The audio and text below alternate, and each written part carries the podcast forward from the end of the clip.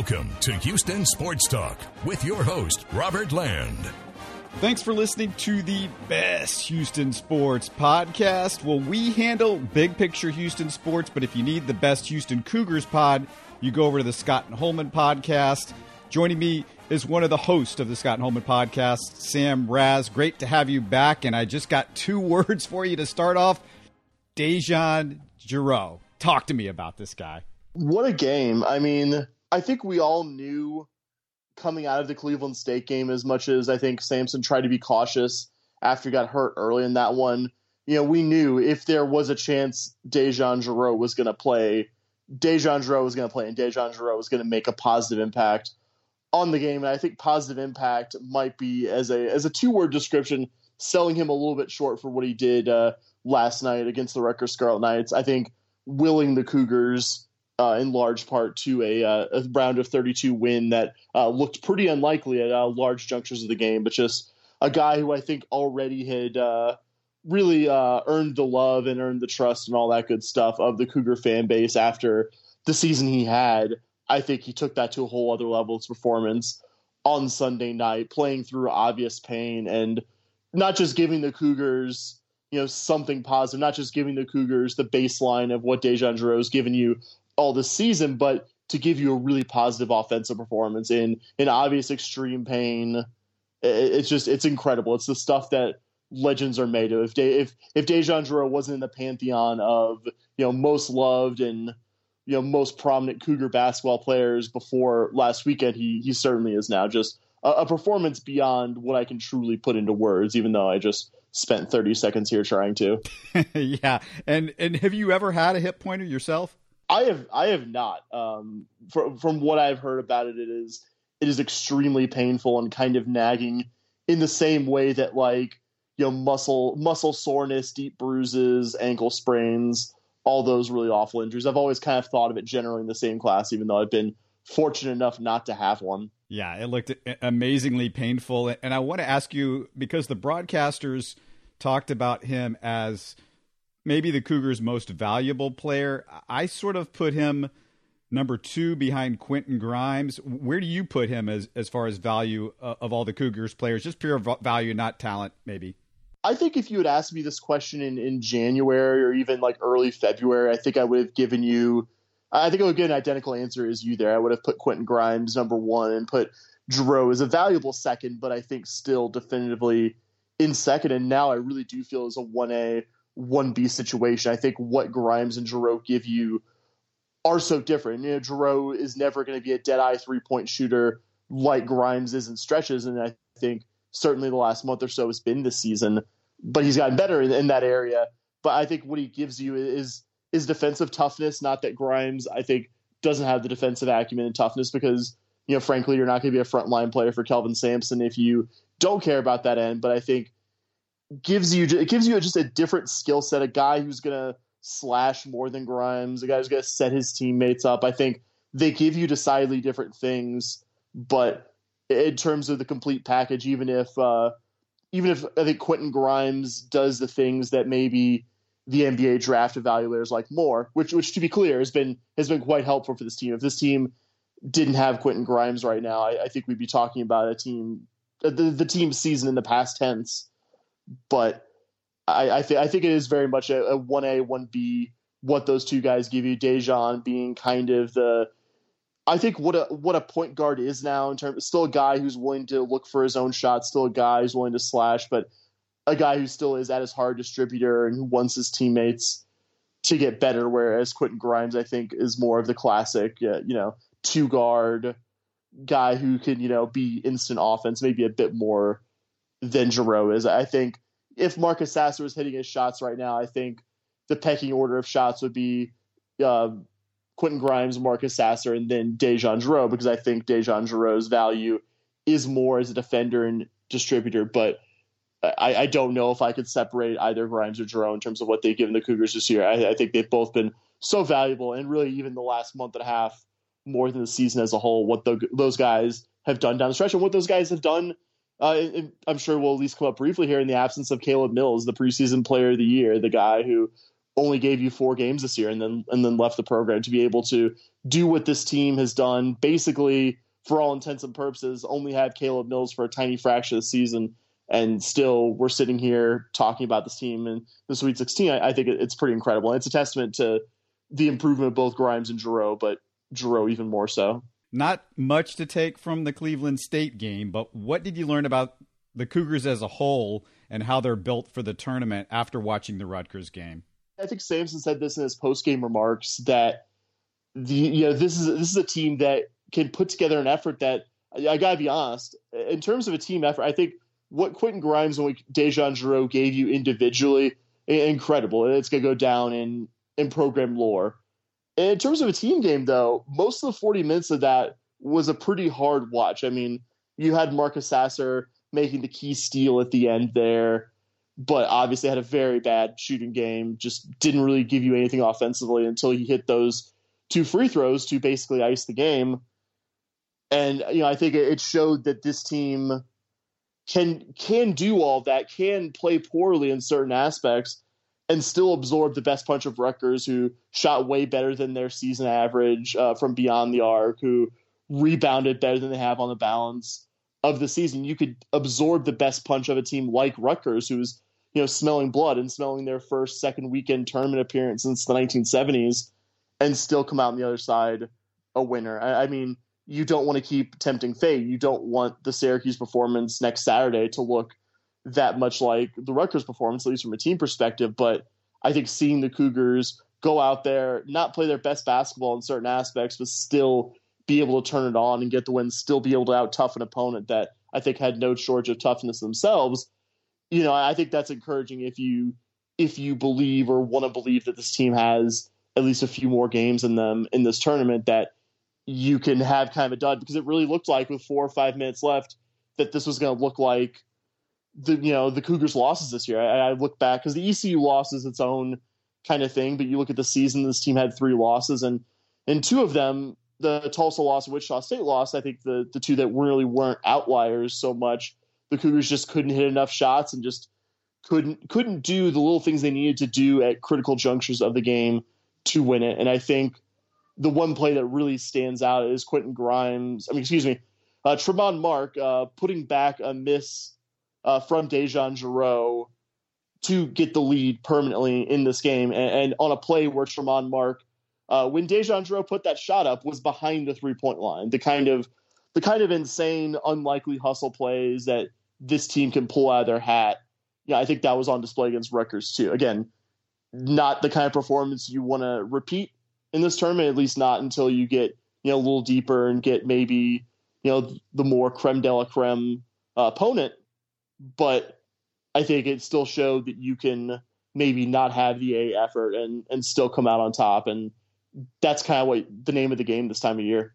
Let me throw something at you because watching the game, I didn't think the defense or rebounding I'm used to seeing from the Cougars was there against Rutgers, particularly the defense. I saw a lot of basketball this weekend with all these games, and there were several teams that just looked far more suffocating defensively than the Cougars did. Is that a fair evaluation? Because we know they've got to be super elite to make a Final Four run. I think if you talk about the first like 25 or 30 minutes of this game, I, I would say the first 30 to 32 minutes of Sunday's game, yeah, I think that's entirely fair. I don't think the rotations were as crisp. I think I think Rutgers got some better looks than they should have. I think the Cougars certainly the first 30 minutes didn't rebound at the same level. I do think in the last 10 minutes of the game, I think the defense got better. I think also Water kind of found its level with Rutgers. I mean, they were hitting some really good shots, and again, give them credit that they they made life very difficult for the Cougars. But I think I mean if this is if, if it's the kind of perimeter defense, if if we see a repeat of that uh, against Syracuse, you know, I think they're they're going to be in pretty big trouble. I mean, they have Buddy Boeheim and a couple other uh, guys who are very capable shooters, but I, I really do think I really do think it wasn't a elite effort from the Cougars defensively for the entire 40 minutes, but I do think down the stretch, I do think down the stretch, especially the rebounding, uh, got back to kind of what I was used to seeing from this team this year. I mean, I think if Rutgers gets a few more second chances in the last 10 minutes or so of Sunday's game, I, I think, again, we're talking about the Cougars season in the past tense. So was it an elite 40 minute effort? I don't think so. I think also DeJon Jarreau has been kind of the tip of the spear, so to speak, defensively for this team. I, I don't think it's a coincidence that he was named the American Defensive Player of the Year this year. And I think having him either not on the floor in stretches as he was getting treatment, and also like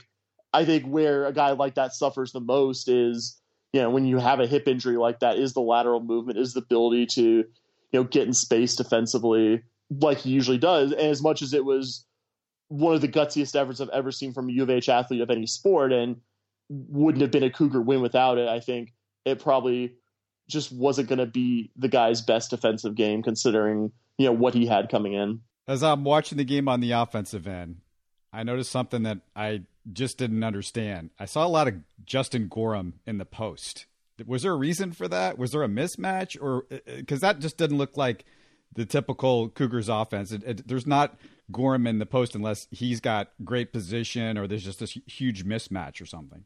They might have seen something. I agree. Justin Gorham isn't really a first, second, or third option. I mean, Kelvin Sampson's flat out said it uh, in at least a couple of the features I've read this year. This isn't a YMCA offense. He wants uh, Quentin Grimes, Marcus Sasser, and to a lesser but still, you know, good extent, uh, DeJon Jarreau taking the shots. I think as much as as much as you see any Cougar big men uh, involved in the offense, it's more on putbacks. It's more on you know when you find an obvious mismatch. So I would guess that's the case. I, I saw Justin Gorham a couple times uh, take looks from the outside. I do think that's that's not a uh, once in a blue moon shot for him. I think Justin Gorham is a guy. If he has an open look in the corner, I do want him taking the three there, even if uh, I don't want it to be a, a, large portion of what we do offensively. But no, I, th- I think um, I think they might have seen something there. I, I do know uh, Rutgers uh, starting big man. I can't remember his first name on the top of my head. I believe Johnson, uh, six eleven guy. I know gave the Cougs problems sometimes, so it certainly wasn't uh, wasn't when Gorham was matched up on him. But yeah, I don't know. I think some of it might have also been desperation. I mean, you saw after about the first eight or nine minutes of the game when the Cougs looked pretty pretty in sync offensively, it kind of came apart after that, and it, it, that's sort of been a theme this year. I mean, the offense has been streaky. I think on the balance, this is a very good offensive team, but they go through really long lulls, and I think you see sometimes the ball kind of sticks in the perimeter, the ball doesn't move around as much as it should, and you start to see desperation looks, and you see maybe Justin Gorham taking a few more shots than he should. And I think Sunday was probably uh, emblematic of that. Looking at UH's bracket, it looks like sort of the parting of a Cougar Red Sea, if you will. Number one seed Illinois is out. Number three seed West Virginia.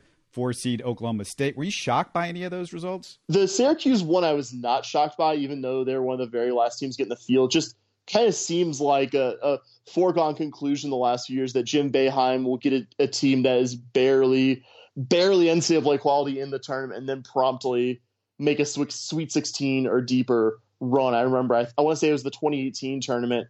His team was in the first four and then made a run to the second weekend. And I think you know, of that's obviously the unique Syracuse zone, but that one didn't surprise me. I think I even made a joke about it when we were previewing the bracket on our uh, instant react March Madness episode before uh, before everything got started, and you know, I think the Loyola one surprised me just in the manner it happened. I mean, I think if you told me just without context, without any description that Loyola beat Illinois, it wouldn't surprise me that much. I mean, again, we're not too too far removed from Loyola making a big run the 2018 tournament, and I think in the regular season, this team was every bit as good as that 2018 Loyola team. I think the manner in which they beat an Illinois team with uh, with two legitimate NBA guys in Dosunmu and uh, Kofi Cockburn, I think was a bit surprising to me. And, Oklahoma State, as as great as they were down the stretch, as deserving as they were of a four seed, and as much as as much as I am crossing every digit on my body that we are talking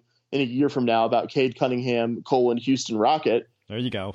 Yeah, exactly. That was a that was a very young team. That's a very volatile team. I think I think they were 300 something in terms of experience in all Division One. And I, you see more often than not those teams that are maybe built around a true elite guy like Cunningham maybe come apart. You know when they have to play a team game uh, in this kind of term, which is no knock on Oklahoma State, who I think um, I think definitely overachieved their expectations, and, and, certainly wouldn't have been a team that I would have felt super comfortable with the Cougars beating in a one-on-one matchup. But you know, I think it's just it's it's why I'm so grateful we're you know we're sitting here tonight talking about the Cougars in the tournament because even by the standards of the NCAA tournament, this has been such a volatile year. There's been so many high seeds, so many big names that are no longer in the tournament. Just today, Iowa got ran out of the building by Oregon, another two seed out of there. If if Alabama doesn't take care of Maryland tonight, which I think Alabama's going to win that game, but I you know certainly don't feel confident with the year we're having. UH will be the only two seed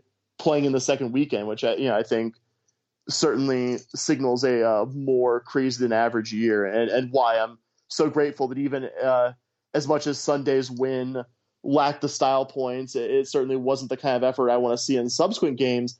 I'm just so grateful that the Cougars are playing at all right now and the kind of year we're having. Yeah, I said uh, last week I, I, I was kind of happy that they were in Illinois' bracket as the one seed because my Missouri Tigers beat Illinois earlier this season. They're not that good. I've watched a lot of Missouri. I've watched a lot of UH.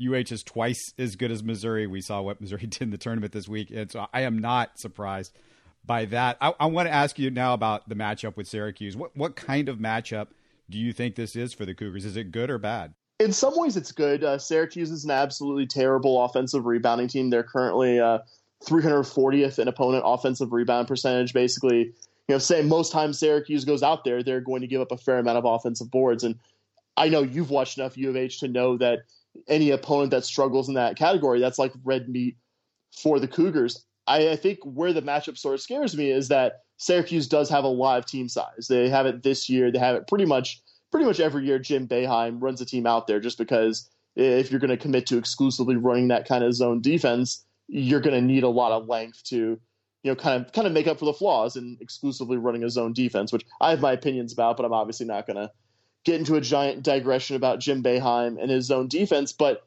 I think that kind of size worries me a little bit just because, you know, I think we saw this year in the, you know, not terribly often, but still, you know, existent times where the Cougars did struggle this year. It was against an opponent that had a fair amount of length. Wichita State, who beat the Cougars in Wichita, had a fair amount of length. Tulsa, at least their starting guards, had a fair amount of length on them. Memphis, who the Cougars were able to beat but had to beat in two pretty close games, could run a lot of length out there on the floor. And I think even though Memphis and Syracuse are two extremely different basketball teams, you know, I think there's a through line there. I think that concerns me. I think just generally what Syracuse wants to have you do. It could work out great for the Cougars. There were times this year where teams kind of showed matchup zone to the Cougars, and Quentin Grimes or DeJon Jarreau or Marcus Sasser were feeling it. And if Syracuse encounters you know one or more of the guys I just mentioned having a good shooting night, then it's going to be a very long night for them because if they're going to ask Quentin Grimes to take a lot of three pointers, you know, there's a good chance that the, that could end up really biting them in the butt. But there's also a good chance the Cougars, you know, get tempted into a lot of half contested three pointers and go, let's just say, six of 23 from the field, and we're talking about a five point Syracuse win. So I think I think it has shades of both. I, I do really like anytime I see the Cougars go up against an opponent who struggles to keep their opponent from grabbing offensive boards. I mean, that's what this team does as well as anyone in college basketball. But I'd be lying if I said every aspect of the Syracuse matchup uh, was a positive one for the Cougars, and that there aren't there aren't scenarios where what the Orange do defensively makes Cougars hurt. And, and I think we talked about earlier the at times maybe somewhat questionable uh, perimeter defense or maybe not as sharp perimeter defense against Rutgers. If that happens against Syracuse with the guys Syracuse has in the roster, uh, they have the ability to make the Cougs pay from deep. And I, I certainly, you know, will be losing years off my life if we see, you know, Buddy Boeheim get a lot of open looks uh, on Saturday night. This might simplify it a little bit, but I, I really believe that the Cougars are pretty much an automatic win if they can get Sasser going in a game. Should Kelvin Sampson focus on getting Marcus Sasser going early because that's going to be a big deal going forward in this tournament if he can't ever get this thing rolling. Yeah, I, I think so. I think uh, getting him shots early and often uh, against an opponent like Syracuse, who's going to, you know, with their game plan, tempt you to take a lot of shots from the outside. That's that's Marcus's game, and as much as he had kind of a February to forget, he's still a guy who he's still a guy I believe in, even with some rough games in the recent past, because, like you said, if he's going, if he even has a decent game, if Marcus Sasser shoots, I would say 35% or better with a decent number of threes attempted in this one, I feel pretty confident the Cougars are going to win because I think the delta between what Quentin Grimes gives you on a good night, what Quentin Grimes gives you on a decent night offensively for him, it's a lot lower than it was last year. I think DeJon Jarreau, I, I, same thing. I, I think what he's going to give you offensively, especially with nearly a week of rest. I was very excited when the Cougars were announced as a Saturday night late game because really every hour of recovery and you know time with the sports medicine team that DeJon Jarreau has, I think, is precious. And yeah, I, th- I think Marcus Sasser is definitely a part of the game plan. I don't think any recent struggles are going to change that. There's a reason why the guy's name is kind of written in Sharpie in this team's starting lineup. That even even when he struggles, he's going to give you some positive things. And I think this is the kind of game, you know, where Marcus could make could maybe show what he hasn't shown as consistently, and, and certainly yeah, this is this is a lock. This is a Cougar win we're talking about if Marcus Sasser has a good game on Saturday night. What's your gut feeling? What do you think is going to happen in the next uh, round? I think the Cougars are going to win. I think the Cougars are going to win uh, by a margin between four and seven points. I don't think I don't think win or lose. This is going to be a game that comes down to the final shot. I don't have any quant- quantitative reason why I think that's the case, but it just feels like it feels like a game in the final minute either I'm going to be thinking about the season in the rearview mirror and hey, this is it. The season's ending the Sweet 16, or the Cougars are up by two baskets or more, and you know watching us close out a win and you know making our first appearance past the Sweet 16 since uh, since the Phi Slama Jama days. For some reason, I do think Syracuse can win this game. This isn't me dismissing you know a, a Syracuse team that just went through two very good basketball teams in the form of San Diego State and uh, and West Virginia, but I like this matchup. I like it in more ways than I don't like it, and I think the Cougars can pull it out. Maybe I should know this, but have you heard if any of the seniors on the basketball team have said they want to take advantage of the extra year of eligibility and play again next year? Fabian White Jr. will be. Fabian White Jr.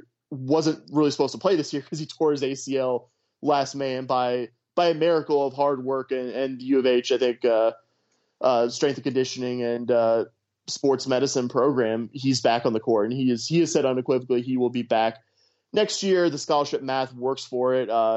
Jarreau, uh, Gorham, and Gresham are all certainties to be gone next year, and you know I think it's pretty obvious that Quentin Grimes uh, will be going pro after this year. I don't think there's anything left for him to accomplish in the college game if he returns. Not that I wouldn't uh, be overjoyed for another year of Quentin Grimes in a Cougar uniform, but uh, the math works out that Fabian White can come back, and he's he's been pretty consistent on saying he'll come back for next year. Yeah, I was going to ask you about Grimes. What's his projection? He's not a first round guy. I know. Is he considered a, a second round pick? I've seen some mocks have, have him at the end of the first round. Um, gun to my head, I think he's probably somewhere between like pick 30 and pick 45. I think he's I, I think he's developed enough, uh, especially the outside shot. I think that was a big glaring weakness of his freshman sophomore year that he he was a guy who could score in a lot of different ways. He was kind of streaky, but just really didn't have the consistent outside shot. Uh, had the athleticism, but really just hadn't put it all together. And I think this year you saw him really put it all together. You saw him, I think, develop enough of enough of a shot that I think you could see what he's going to do at the next level. He really started to look like the guy that was a McDonald's All American at College Park those few years ago. Now I want to talk about a game that I think every Houston fan loved almost as much as them winning against Rutgers, and it was my favorite game of the weekend. Not just because that the Longhorns lost, but I was gonna say I'm reading your mind here. Abilene Christian, Texas, and yes, uh, it was a game very much enjoyed by myself and many in my fan base. Was that the best game of the week? I mean, I, I feel like I was biased, but you know, Abilene Christian. I mean, I know UT fans. You get on Twitter and ever Longhorn fan is, oh, Shaka Smart, it was a terrible coaching job and he needs to go. But I just thought Abilene Christian played with about as much heart. It looked like they had eight guys out there defensively. They were everywhere. They were like gnats, and, and you could you just you couldn't get them. You couldn't swat them away fast enough. I thought uh, the Athletic uh, did a really good piece of, uh, about Abilene Christian, really about the tournament, but including Abilene Christian. And and someone said, I think it was an anonymous coach, like this is a nightmare first round matchup. I, I couldn't tell you how happy I am not to be facing Abilene Christian because they're a team that plays at such a low tempo. They're a team that's going to harass you defensively. That they're just they're going to run out a very unique style. It's kind of akin to playing, in my opinion, an option team or a team that runs a very very unique kind of offense uh, in a college football game. And I think it's as much as as much as I'm enjoying just every second of the Texas Longhorn program underachieving in in any way they can underachieve, it's it's very enjoyable to me. Um, I think I think a lot of three seeds would have had a hard time with that. I'm as much as Cleveland State had a solid year in their league, I am very happy we got Cleveland State uh, and not Abilene Christian. I think they were going to be a very tough matchup. I, I think they're very well coached, and I think somebody would be smart to at least take a longer look at uh, at Abilene Christian's head coach because I mean that's not that long ago they were a D two program and to not that long ago be a D two program and to have gone to what I think two NCAA tournaments in the last three or last four that's really impressive. And I'd like to see what that guy with that defensive acumen could do maybe I don't know if a Conference USA or Sun Belt school gave him a ring as opposed to maybe a Southland. And obviously Abilene Christian their, their legs kind of were gone by the time they got to UCLA because I'm sure everybody's going, well, why didn't Texas do that to them? But I just think that they put so much into that, and they got all these small guys that you know that they're going to take a beating a lot more, and, and they had less than 48 hours before that UCLA game. But I, I did want to ask you about Shaka because despite the loss. I, just I, I I can't believe Shaka's just lost it as a coach, as good as he was at VCU. What do you think of what's happened there? Because you know, it just seems like he hasn't had the success with these high level pro guys that he was having with, you know, the the sort of underdog recruits that you got at VCU when he was over there. Yeah, I'm not an expert in them. I think I think he's trying, which I don't think is the worst idea. I think he's trying to fit his style to maybe more four and five star guys as opposed to the level of recruit he was getting at VCU. And I think in principle, it's good. A coach should be trying to fit what they have, you know, what, what they have on hand to what they do, as opposed to I have four and five star guys, but I'm going to run the same thing I ran at VCU. And I don't think the solution is, oh, just run exactly what he ran at VCU. But I think figuring out what he's gonna what he's gonna do, kind of what you were alluding to as a non-underdog,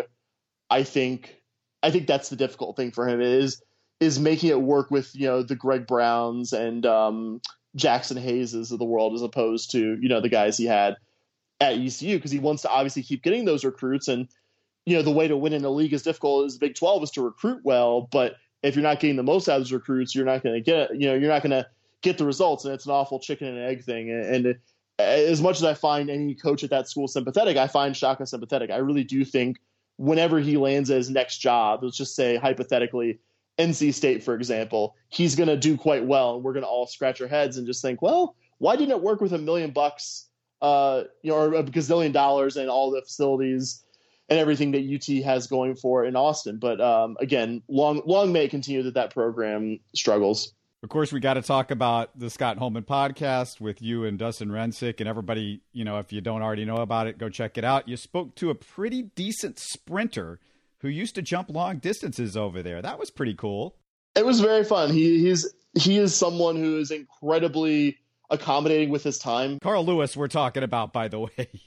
Carl, Carl Lewis, uh, no no biggie. Uh, one of the one of the greatest Olympians we ever had, but just couldn't be more humble. Couldn't be more willing to you know talk about his team and just he, he's not a guy parachuting in there and working you know five hours a week. This is this is a guy who's putting in the work of a college assistant coach. And for a program, you know, obviously college track and field isn't going to get the same amount of uh, attention as, you know, football and basketball, the big name sports here. But Dustin and I went to the outdoor championships in Austin a couple years ago. And I got to tell you, it was one of the handful of very best events pro or college I've ever been to. Just so much fun. We're making at least tentative plans at some point in the future to go see the outdoor championship at the uh, newly renovated stadium in Oregon.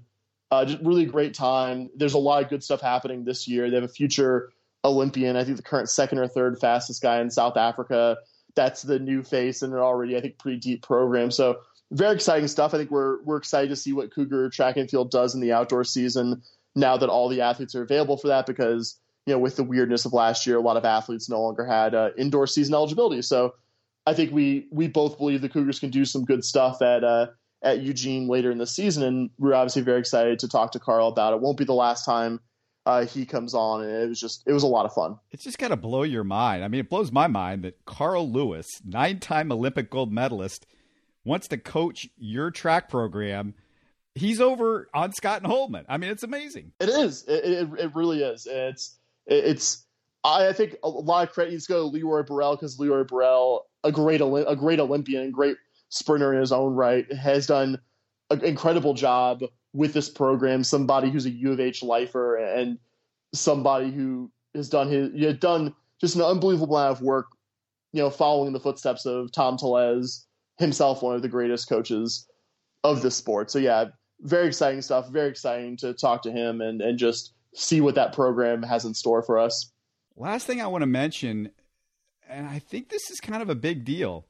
The Cougars, correct me if I'm wrong, they're the last team or one of the last teams to play on Saturday, right? I believe so. Yes, I don't think there's anything uh, or that much tipping off after. I think it's a few minutes before nine o'clock central. So it gives DeJon Jarreau a very long time by you know the standards of this tournament to recover. He does, and that, that's why I think we were so excited to see that uh, we'd gotten a Saturday game, a Saturday late game instead of Friday. So obviously, uh, a hip pointer isn't one of those things that uh, goes away overnight. But yeah, any any time this guy has to recover is very welcome, and I think an- another thing favoring the Cougs in this matchup that doesn't have anything to do with Syracuse. Maybe I missed it, but is, is this new schedule? Is this something that they're considering long term, or is this just a, a COVID tournament schedule? I believe it's a COVID schedule. I would love for it to go to this permanently. The first four games on Thursday, the and then Friday through Monday. I mean, I didn't mind having basketball on during a workday, but if I had to guess in 2022 and going forward, we'll go back to the Tuesday, Wednesday Dayton games, and then for the first four, and then Thursday through Sunday being the uh, first two round schedule. Well, thanks again, Sam, for coming on the show, and just you know remind everybody it's you and Dustin over on the Scott and Holman podcast every single week, pretty much, right? Yep, every single week we are doing it multiple uh, episodes a week right now. We just uh, wrapped our tournament recap episode last night for the first two rounds. We are going to record tomorrow night, covering everything else going on Cougar sports wise because of the uh, weird COVID calendar year. Just about every sport but football is still in season right now. So a lot of action packed episodes there, but we're recording at least once a week. You can find us on Apple Podcasts, Spotify, uh, who am I forgetting there? Uh, SoundCloud, really wherever you get podcasts. The Scott and Holman podcast is there. We're most active on Twitter at SHPAWDcast. But if you want to reach out to us in some other way, we have a Facebook page. You can just search the Scott and Holman podcast there, and you could email us shpawdcast at gmail.com or our website shpawdcast.com. Dustin usually does this segment, but I think I think I hit all the uh, the key areas there. Fantastic stuff. Yeah, go check that out if you've never heard their podcast. They do a fantastic job over there. Before I wrap up, just want to remind everybody that me and my regular co host, Stephen Kerr, will be back Wednesday to knock around the latest Texans, Astros, and Rockets topics, including the latest on Deshaun Watson. So keep an eye out on your podcast feed this week. You can always reach us on Twitter, Facebook, or email info at HoustonSportsTalk.net. Go Cougs!